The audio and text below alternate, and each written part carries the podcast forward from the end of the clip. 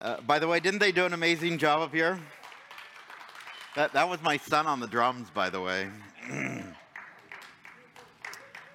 Last week we finished the longest book in the whole Bible. And it was the book of Jeremiah. And uh, tonight we get to start the second book that Jeremiah uh, wrote, the book of Lamentations. But I don't want to start with the first verse. I want to start at the end of the book of Lamentation. And there's a, a reason why, because the book of Lamentations gets its name on purpose. You may have come here tonight not knowing why you're here. You may have come after a long, hard day. You may have come after, you know, maybe some problems in your life or hard times or just things that aren't going right. I'm here to tell you that you're on the perfect night to be here because the book of Lamentations puts thing in, things in perspective. It puts our lives in perspective. It puts um, our perspective in perspective. Uh, Lamentations chapter 5, verse 19, it says this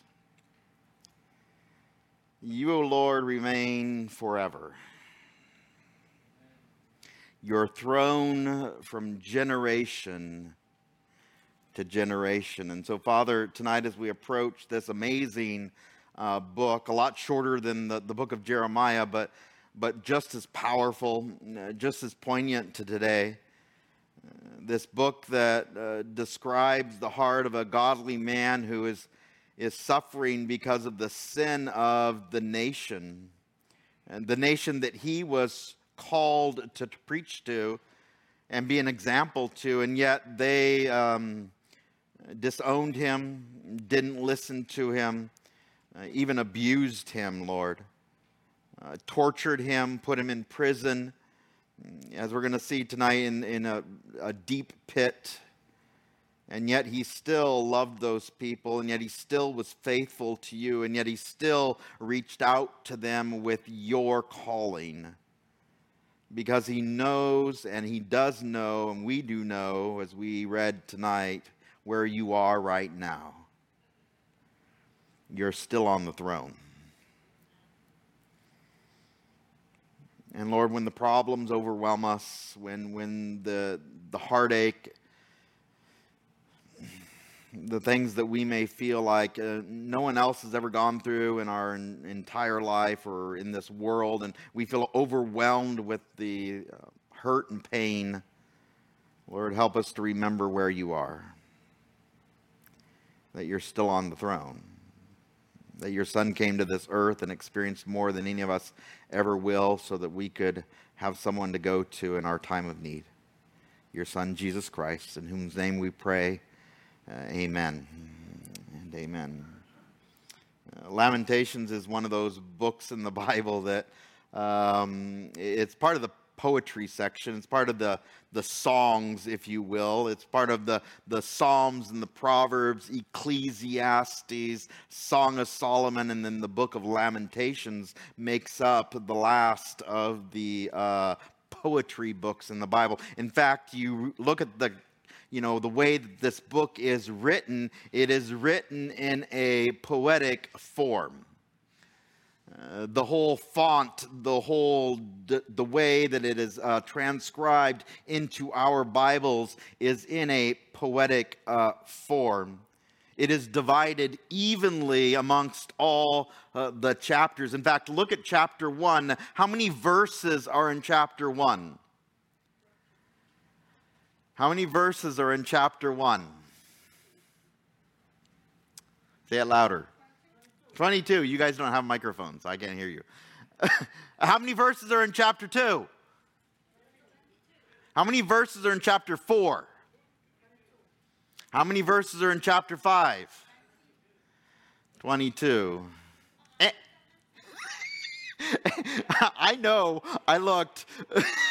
how, how, many how many verses are in chapter 3? A division of 22, by the way.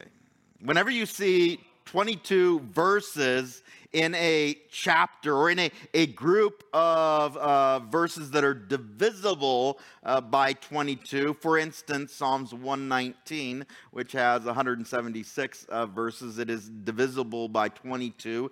8 times 22 goes into 176. Uh, you, you can be guaranteed that that's what's called an acrostic. It's an alphabetic acrostic. It is a Hebrew alphabetic acrostic, and it's meant as a memory device. You see, when uh, Jeremiah wrote the book of Lamentations, he was in a place where there was no uh, pencils or pens or paper. He, he composed the book of Lamentations in one of the worst places you could ever compose poetry. He composed it in a pit. In fact, we, we get the setting for the book of Lamentations in chapter 3, uh, verse 52 to 57 there. We get the setting, we get the place where he's at. We get it what, what it was like to be Jeremiah as he's writing this saddest of all books. verse 52 there it says, My enemies without cause hunted me down like a bird. They silenced my life in the pit. They threw stones at me. This is literal, by the way. This isn't figurative, this is literal. The waters flowed over my head. I said, I am cut off. I called on your name, O Lord, from the lowest pit. where, where is Jeremiah as he's composing the book of Lamentations? In a pit.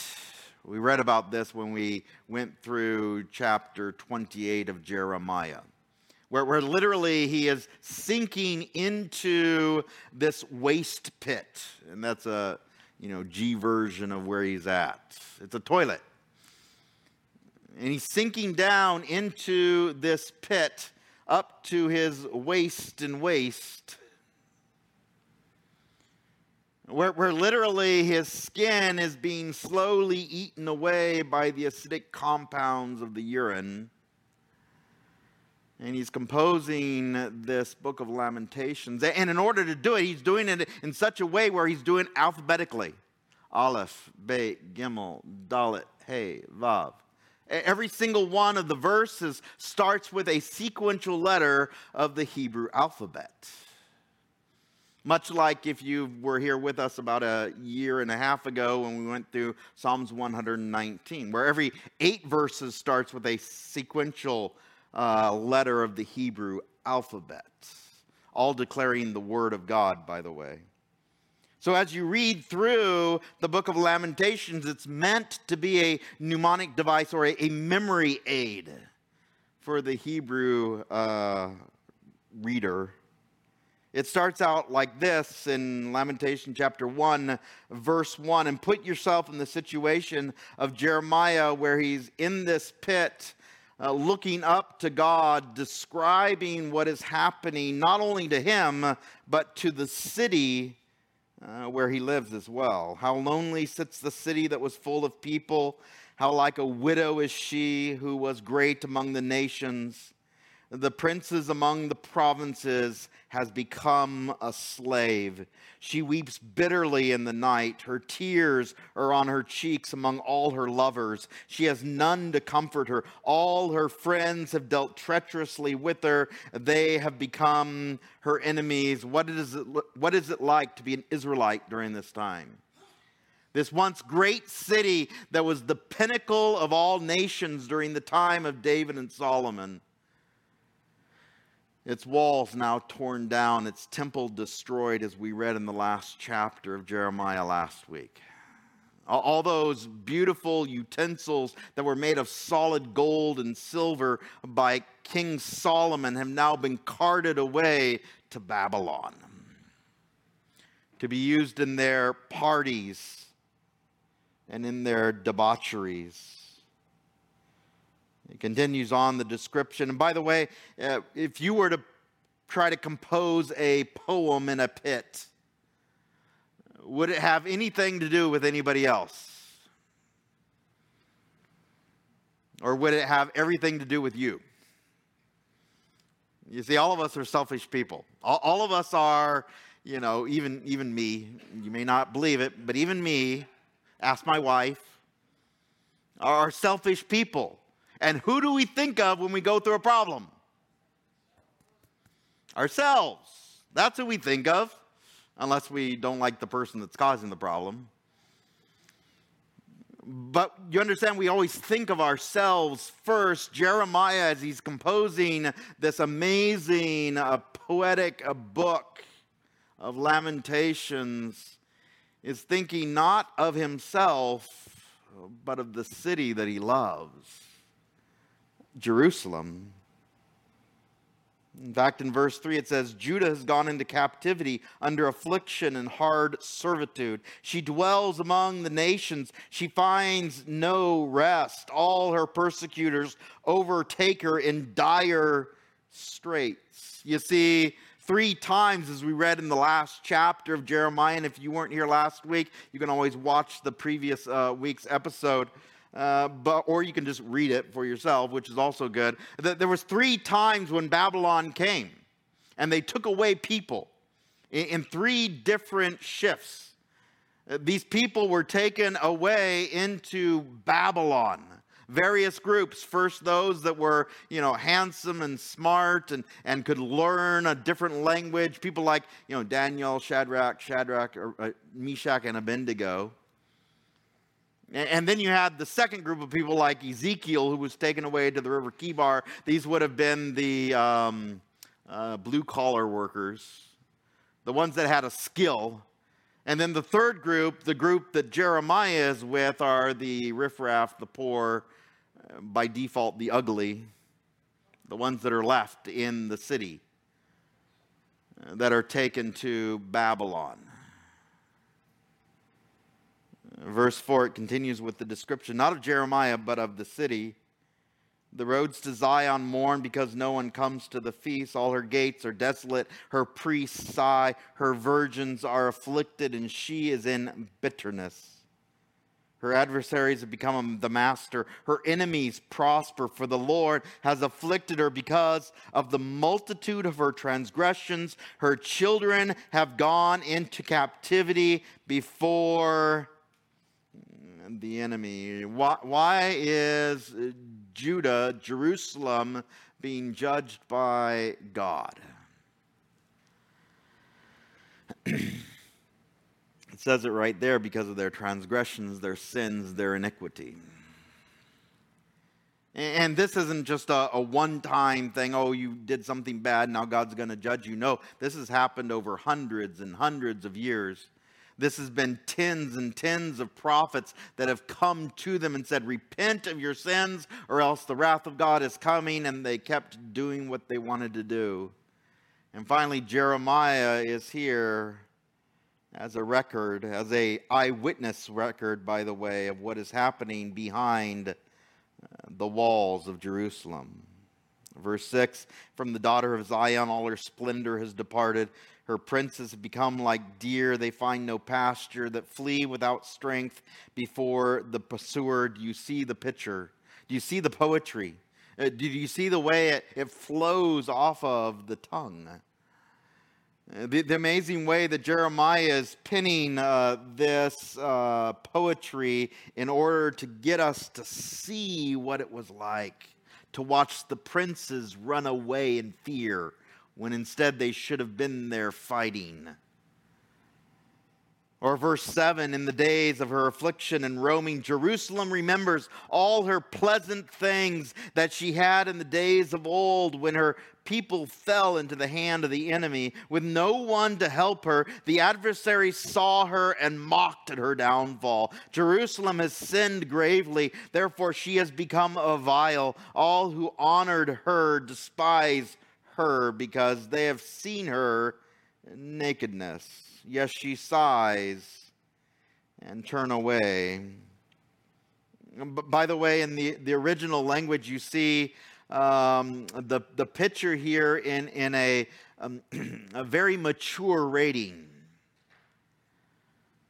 what, what, is, what is the description here, especially in this verse and then the next verse, verse 9 here, of what it was like for a nation, especially Jerusalem, the chosen people of God, uh, to be caught in their sin? Verse 9 pictures it perfectly. Her uncleanness is in her skirts. She did not consider her destiny, therefore, her collapse was awesome.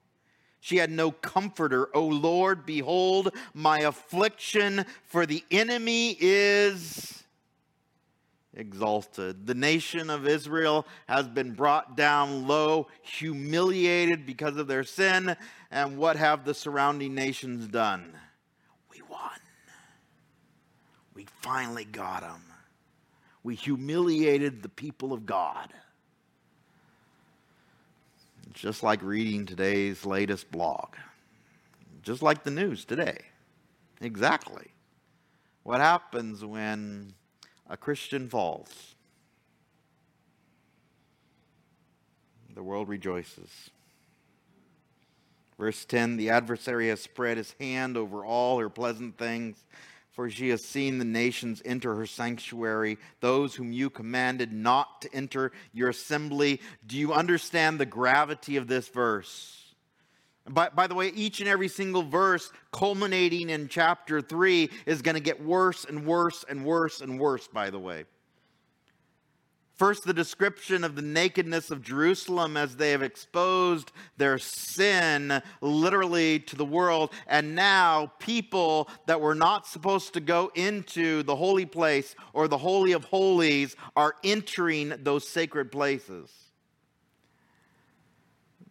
You see, the Holy of Holies was designed only to be entered once a year by one person, the high priest, on the day of Yom Kippur, the Day of Atonement. And now, who's entering there willy nilly? Just going in, taking whatever they want and leaving. It's the Babylonians, it's the enemies, it's the ones who scorn, as it says here in verse 11, scorn the name of the Lord. All her people sigh. They seek bread. They have given their valuables for food to restore life. See, O Lord, and consider, for I am scorned.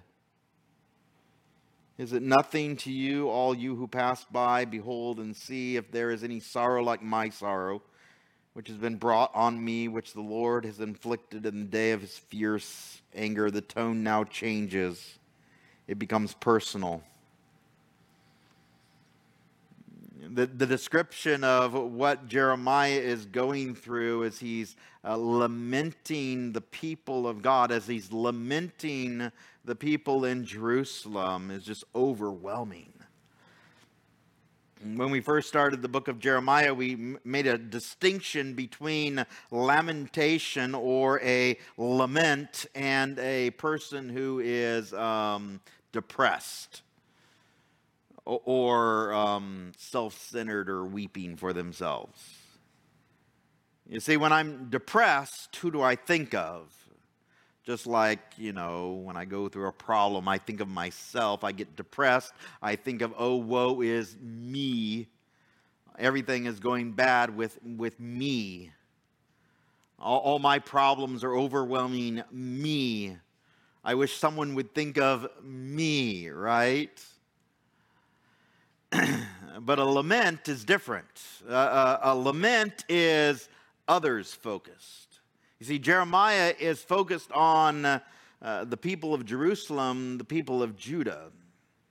He's lamenting them and their sins. He's concerned for them and what they're going through, rather than himself as he's sinking down into waste up to his waist. As literally the urine is peeling away the outer skin of his feet and legs and thighs. Yes, you can see it. You can smell it, probably even. You might even feel it. Verse 13 Look at what it's like to be Jeremiah. From above, he has sent fire into my bones, and it overpowered them. He has spread a net for my feet and turned me back. He has made me desolate and faint all the day. The yoke of my transgressions was bound. They were woven together by his hands and thrust upon my neck. He made my strength fail. The Lord delivered me into the hands of those whom I am not able to withstand. The Lord has trampled underfoot all my mighty men in my midst. He has called an assembly against me to crush my young men. The Lord trampled as in a winepress the virgin daughter of Judah. What has happened to all the youth in Jerusalem? It's been sucked dry, it's been trampled on, it's been destroyed, even. The future of Jerusalem has been taken away. The future of Jerusalem has been uh, destroyed. The future of Jerusalem has been walked on by their enemies. Verse 16 For these things I weep. And this, by the way, is Jeremiah. Who is he weeping for? The future of Jerusalem. My eye, my eye overflows with water because the Comforter who should restore my life is far from me. My children are desolate because the enemy prevailed. There's an interesting word there right in the middle of that verse. I love it. It's the word comforter. It's where we get the, the New Testament term for the Holy Spirit or the Parakletos, the one who's the comforter. Uh, the, the one who comes beside you in your time of need. When you accept Jesus Christ, your Lord and Savior, who comes into your life as a seal? It's the Holy Spirit, the Comforter. And so at any time we have access to the God the Father, we have access to the very throne room of God uh, through the blood of Jesus Christ and the Holy Spirit as He intercedes for us with moans and groans too deep for words, the Comforter. What has happened to the Spirit of God in Jerusalem? It's gone. In fact, when we get to the book of Ezekiel, we're going to see the Spirit of God depart the temple before it's torn down by the Babylonians. Where, where, the, the Spirit of God, the one that was supposed to be here as a representative for the nation of Israel between the people and God, he's going to leave which is scary, by the way. The, the temple that was supposed to be the meeting place between God and man here on this earth is now going to be torn down. And for 70 years, the people of Israel will not have a place to go to to worship God. This, this is unfathomable to us as Christians because we understand what it means to have a relationship with Jesus Christ, right? Can, can he ever, you know, leave us or, or in some way, you know, forsake us? No. We know that we have access to the very throne room of God through Jesus Christ and the Holy Spirit. But for the people of Israel, as they're going through the destruction of the temple, the Spirit has left. The Comforter has left. Jeremiah, he's crying out. So much so that it says there at the end of verse 16, My children are desolate. What has happened to the future of Israel? Verse 17 Zion spreads out her hands, but no one comforts her. The Lord has commanded concerning Jacob that those around him become his adversaries. Jerusalem has become an unclean thing uh, among them. The Lord is righteous, for I rebelled against his commandment. Hear now, all peoples, and behold my sorrow. My virgins and my young men have gone into captivity. I called for my lovers, but they deceived me. My priests and my elders be breathed their last in the city while they sought food to restore their life. And if you were with us when we were going through the book of Jeremiah, you remember the, the horrific things that were happening behind uh, the city walls as the Babylonians had surrounded uh, Jerusalem famine, uh, drought, and disease where literally uh, women were having to eat their own children, beyond horrific, because of the starvation that was going on.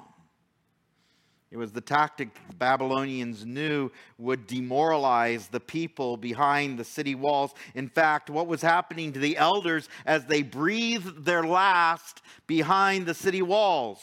They're starving to death. They sought food to restore their life. Of course, they didn't find any.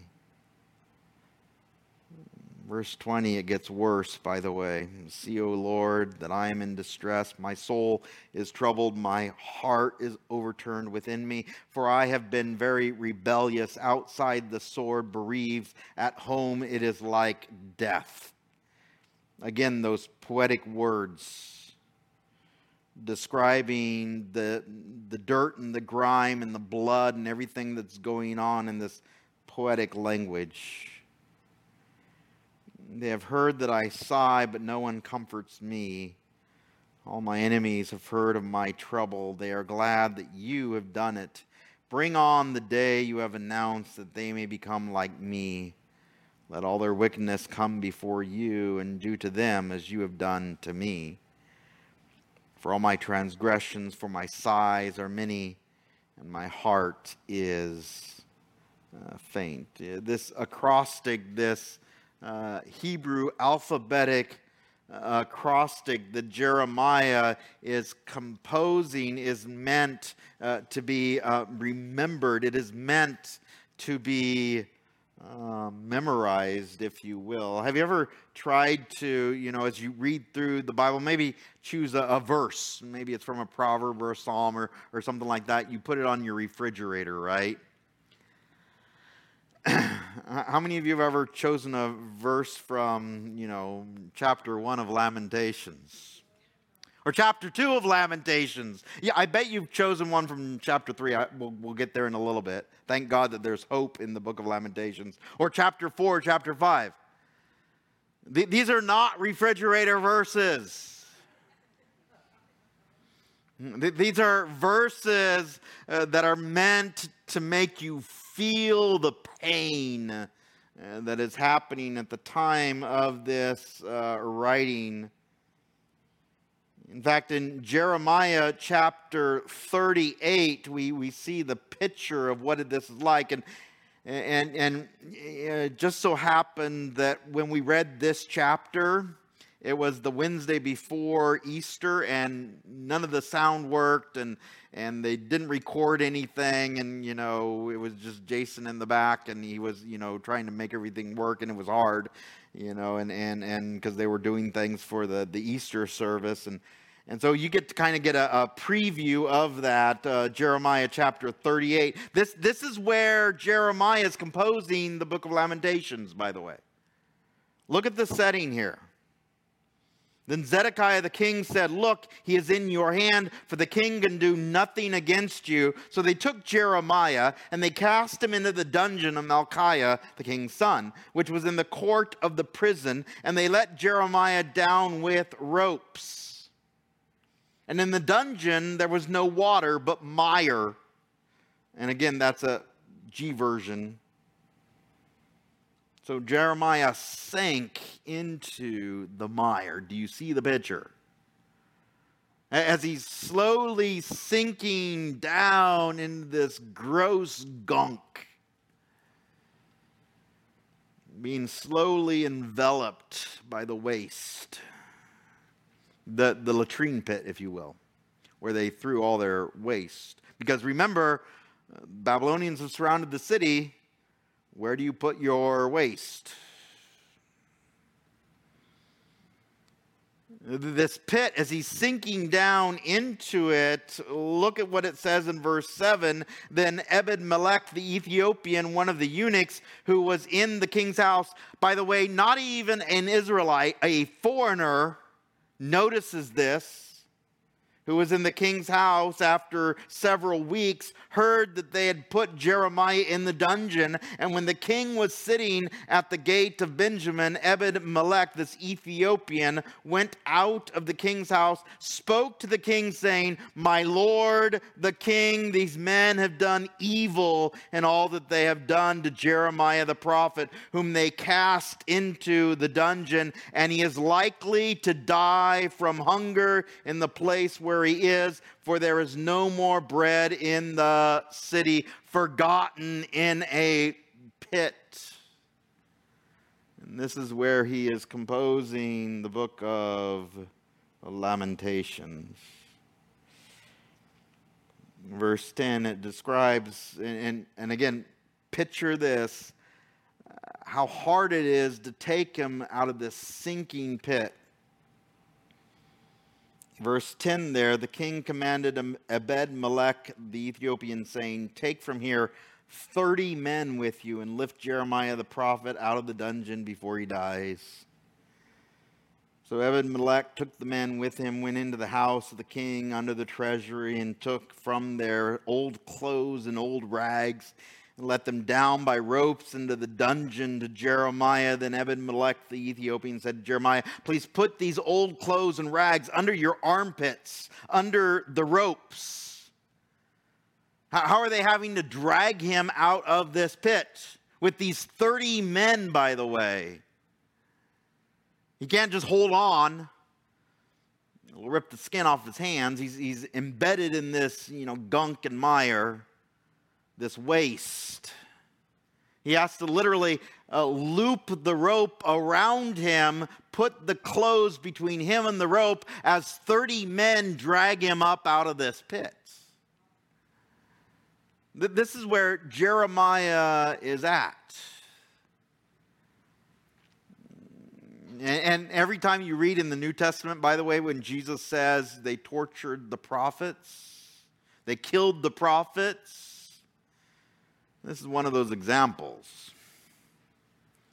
where Jeremiah is in a pit because of the truth that he has spoken to the people that he loves, the people of Jerusalem, as they are surrounded by Babylon, about ready to be destroyed, the walls torn down, the temple dismantled for anything that is of worth. Verse 13 So they pulled Jeremiah up with ropes, lifted him out of the dungeon Jeremiah remained in the court of the prison. He's not even allowed to leave the prison. At least he's taken up out of the pit. By the way, what does he smell like? Won't even go there.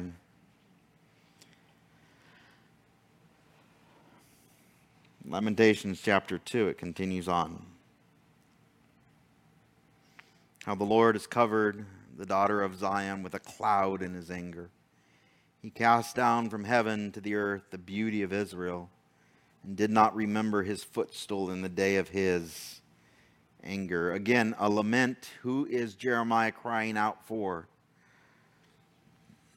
The people of Jerusalem, the, the others, not himself, the others. The Lord has swallowed up and has not pitied all the dwelling places of Jacob. He has thrown down in his wrath the strongholds of the daughter of Judah. He has brought them down to the ground. He has profaned the kingdom and its princes. All those ballistas, all those catapults, all those towers, all those fortresses that would have surrounded Jerusalem are being torn down to reinforce the walls of Jerusalem as Babylon is surrounding them. He has cut off in fierce anger every horn of Israel. He has drawn back his right hand from before the enemy. He has blazed against Jacob like a flaming fire, devouring all around. The protecting hand, the hedge of thorns that God had placed around the city of Jerusalem, is being taken away by God Himself. Why? Why? Because of his enemies, because of the sin of his people. And by the way, because God loves his people enough to discipline them. Will he forsake them completely? You see, it's Jeremiah that's going to predict that in 70 years they're going to come back. that this isn't going to be forever. This isn't going to be a, a you know a, a, a situation where God's going to completely forsake Israel and then choose another nation. No, God's going to discipline his people for a certain period of time. So when they come back in 70 years, the first thing they're going to want to do is worship God, build a temple where when you read in the book of Ezra and Nehemiah, the first thing they want to do is just build a worship place to worship God. To be able to come before the God of the universe who chose them. Verse 4 Standing like an enemy, he has bent his bow with his right hand like an adversary. He has slain all who are pleasing in, to his eye on the tent of the daughter of Zion. He has poured out his fury like fire. The Lord was like an enemy. He has swallowed up Israel. He has swallowed up all her palaces. He has destroyed her strongholds, and he has increased mourning and lamentation in the daughter of Judah. He has done violence to his tabernacle as if it were a garden. He has destroyed his place of assembly. The Lord has caused the appointed feast and Sabbath to be forgotten in Zion. In his burning indignation, he has spurned the king and the priest. The Lord has spurned his altar he has abandoned his sanctuary. He has given up the walls of, his pal- of her palaces in the hand of the enemy. They have made a noise in the house of the Lord as in the day of a set feast. Do you see what is happening?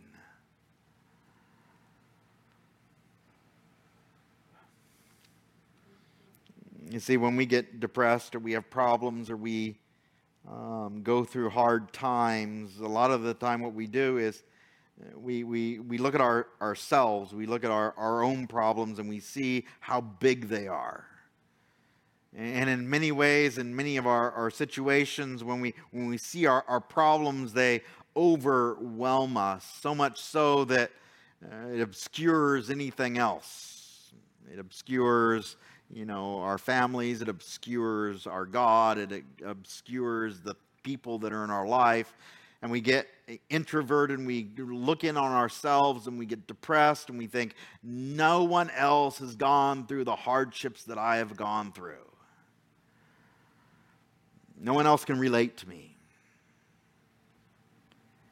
When you read the book of Lamentations, it puts our own lives in perspective. You see, our problems become a lot tinier when you're in a pit where there's an army surrounding your nation, where people are starving in the streets, people are, are dying of, of drought and malnutrition and disease.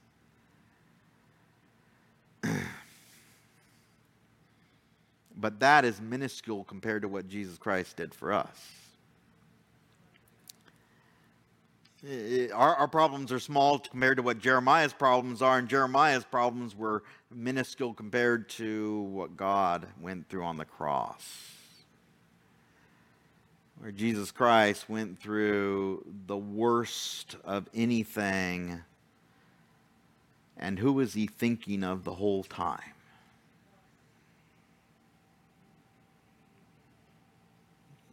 I love that by, the way, I mean, I, I, don't know if you've ever um, read in the New Testament. I, I love uh, Matthew chapter 16 there.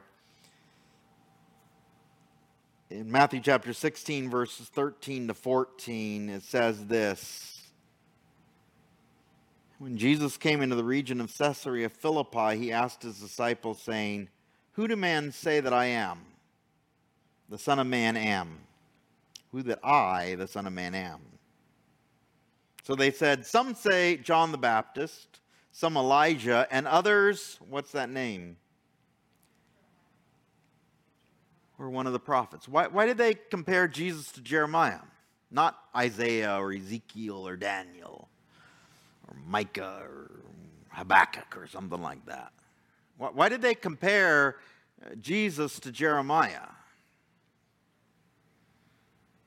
You see, Jesus had a heart for the people that he loved. He had a heart for those that he served. He had a heart for not only his disciples, but he had a heart for the people of Israel. In fact, if you look at Luke chapter 19, uh, verse 41, we see exactly the heart of Jesus Christ and what he does over the city of Jerusalem as he's entering in for the very last time, knowing that those people are going to crucify him.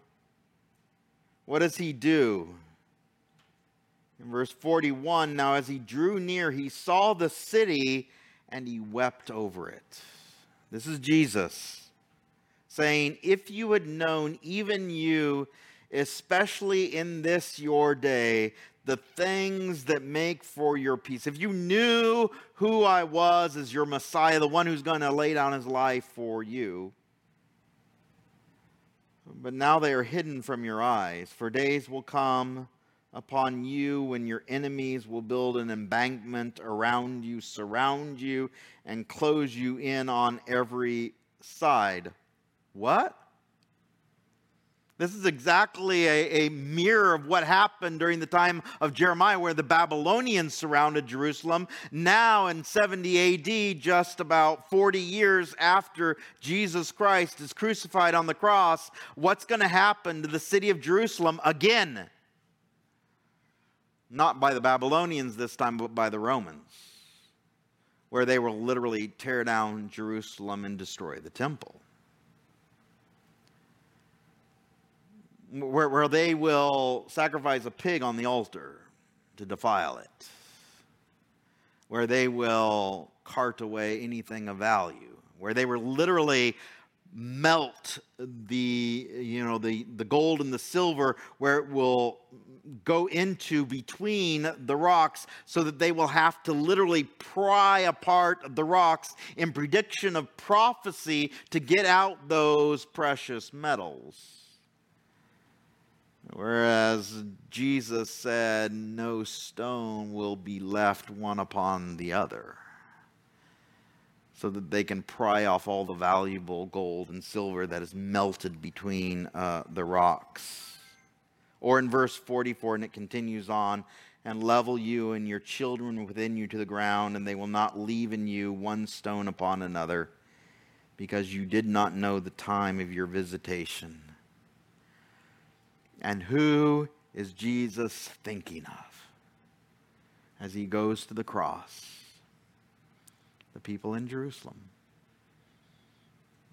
the people of Israel. And by the way, you and me as well. Thank God for that. In Lamentations chapter 2, we, we continue on there. Verse 8 The Lord has proposed to destroy the wall of the daughter of Zion. He has stretched out a line. He has not withdrawn his hand from destroying. Therefore, he has caused the rampart and the wall to lament. They languished together. Her gates have sunk into the ground. He has destroyed and broken her bars. Her king and her princes are among the nations. The law is no more, and her prophets find no vision for from the Lord. What is it like to be blind to the word of God? And again, this is what is happening in uh, Jerusalem at this time, where literally for 70 years there's going to be a period where they will not have the temple to ask God questions. I, I, I want to challenge you tonight when you go to bed and you ask God those questions that are in your mind. Thank God we have that opportunity every single day. Lord, what about this? What is your direction for my life? What is your will for my life? Help me in this situation. We can just ask God anytime, anywhere. Thank God for that. Because when Jeremiah is writing this, what is it like when God is not there anymore?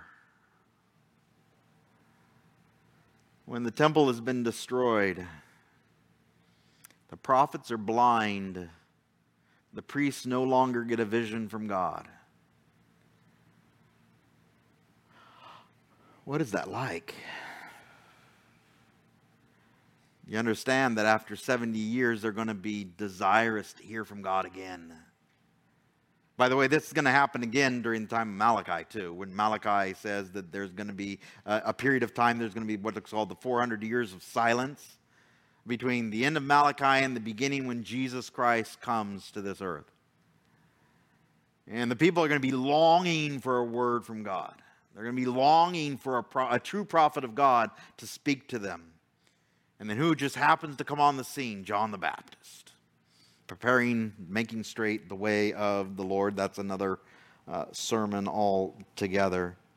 Verse 10 The elders of the daughter of Zion sit on the ground. They keep silence. They throw dust on their heads and they gird themselves with sackcloth. The virgin of Jerusalem bow their heads to the ground. My eyes fail with tears. My heart is troubled. My bile is poured on the ground because of the destruction of the daughter of my people, because the children and the infants faint in the streets of the city. What is Jeremiah doing? Where literally he's so thirsty, he's run out of uh, tears. His heart is broken, and it is all that he can do to muster up the little bit of bile that's left in his intestine or in his stomach.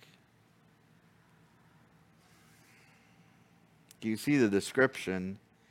They say to their mothers, Where is the grain and the wine? As they swoon like the wounded in the streets of the city, as their life is poured out in their mother's bosom. To be a mother that watches your child die on your lap. This is what it is like to be behind the walls of the Jerusalem at this time. How shall I console you? To what shall I liken you, O daughter of Jerusalem? What shall I compare with you? That I may comfort you, O virgin daughter of Zion, for your ruin is spread wide as the sea. Who can heal you? Your prophets have seen for you false and deceptive visions. They have uncovered your iniquity to bring back your captives, but have envisioned for you false prophecies and delusions.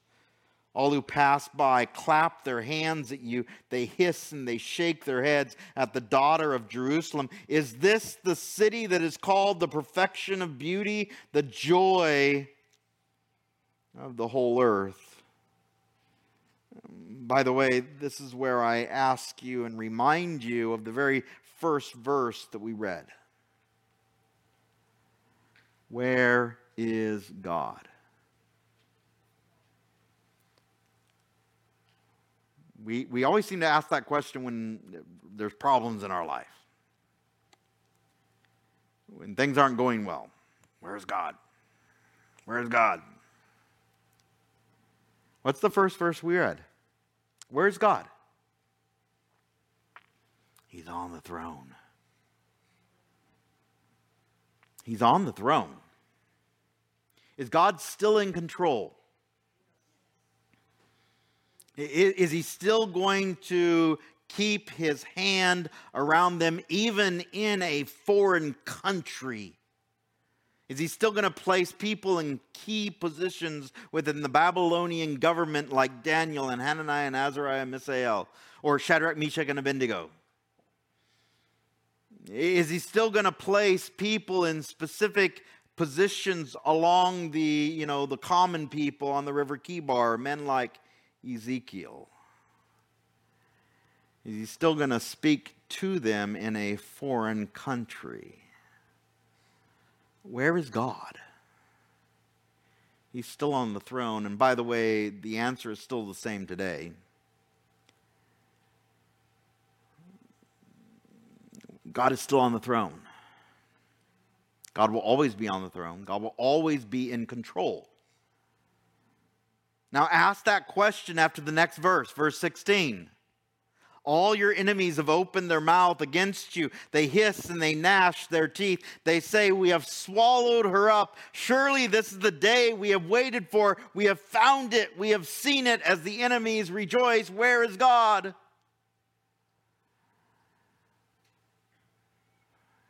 Is he still on the throne when the Babylonians have torn down the walls? and the temple? Is he still on the throne?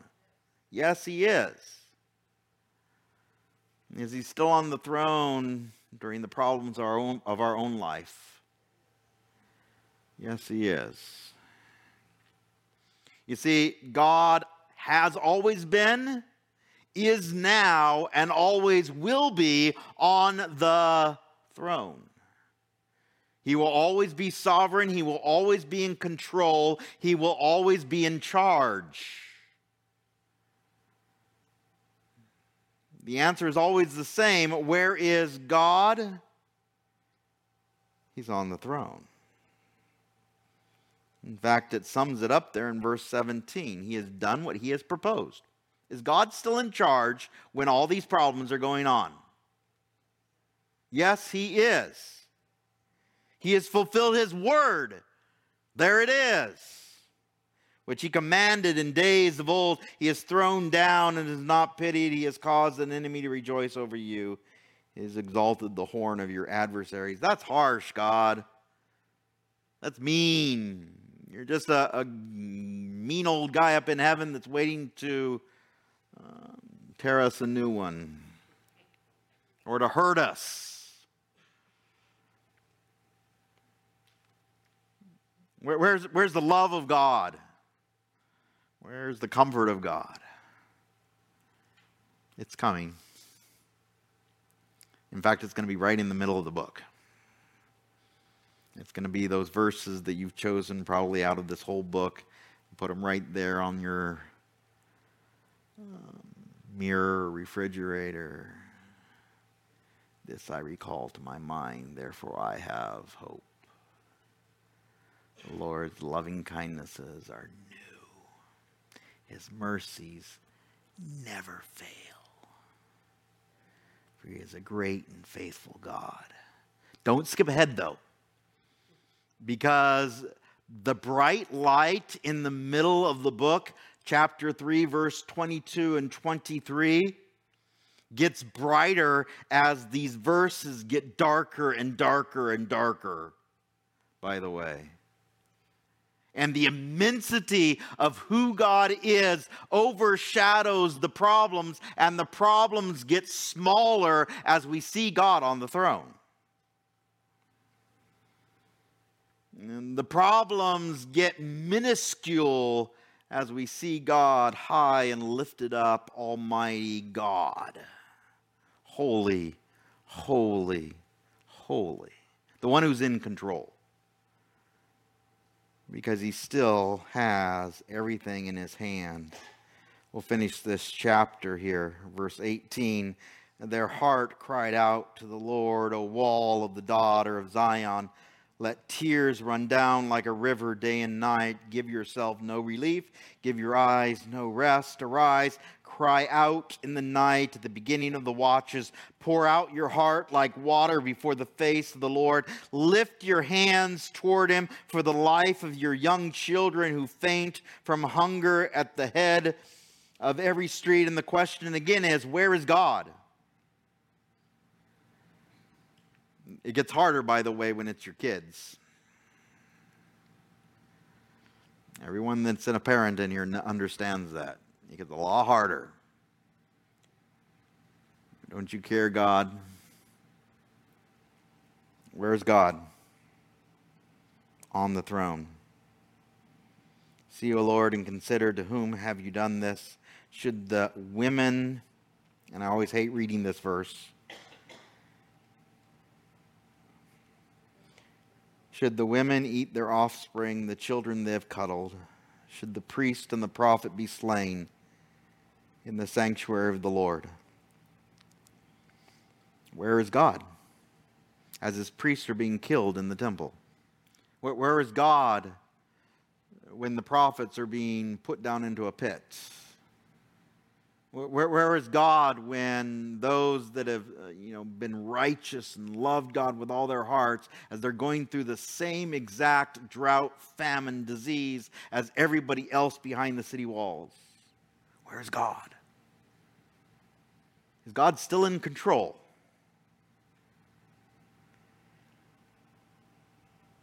Gets quicker here, the last two verses. Young and old lie on the ground in the streets. My virgins My young men have fallen by the sword. You have slain them in the day of your anger. You have slaughtered and not pitied. You have invited as to a feast day the terrors that surround me in the day of the Lord's anger. There is no refuge or survivor. Those whom I have borne and brought up, my enemies have destroyed, the slain laying there with no one to bury them because they're all too weak. It's hard to read, it's hard to teach. This isn't the first time I've taught this book. I, I used to travel around and, and, and do um, uh, filling in for pastors up in Tehachapi and, and Frazier Park, uh, Wofford Heights. Uh, other uh, churches in this town, and uh, th- this was always the um, most requested sermon, the Book of Lamentations. You know why? Because everybody goes through problems. When we read the problems of Jeremiah, our problems look a little bit smaller. Because guess what? Jeremiah is going to find hope. And I hope you can come back next week because you're going to see the hope. How can God provide hope in the worst time in the history of Israel? How can He provide hope? Because it's the answer to the question where is God? He's on the throne. He's on the throne. He's still in control. He's still in charge. And I hope that literally overwhelms your soul tonight. I hope that's a comfort to you. because again, what did God do for us? He sent us his son to die for us. The, the, the plan of salvation before even the beginning of time when God knew that we would sin and be in need of a Savior. And it wouldn't just be a physical death behind a wall. It wouldn't even be just the devastation of, of having your child killed or people dying all around you. It's worse. It's being sent to hell for eternity. Jesus Christ gave us a hope that goes beyond anything in this world.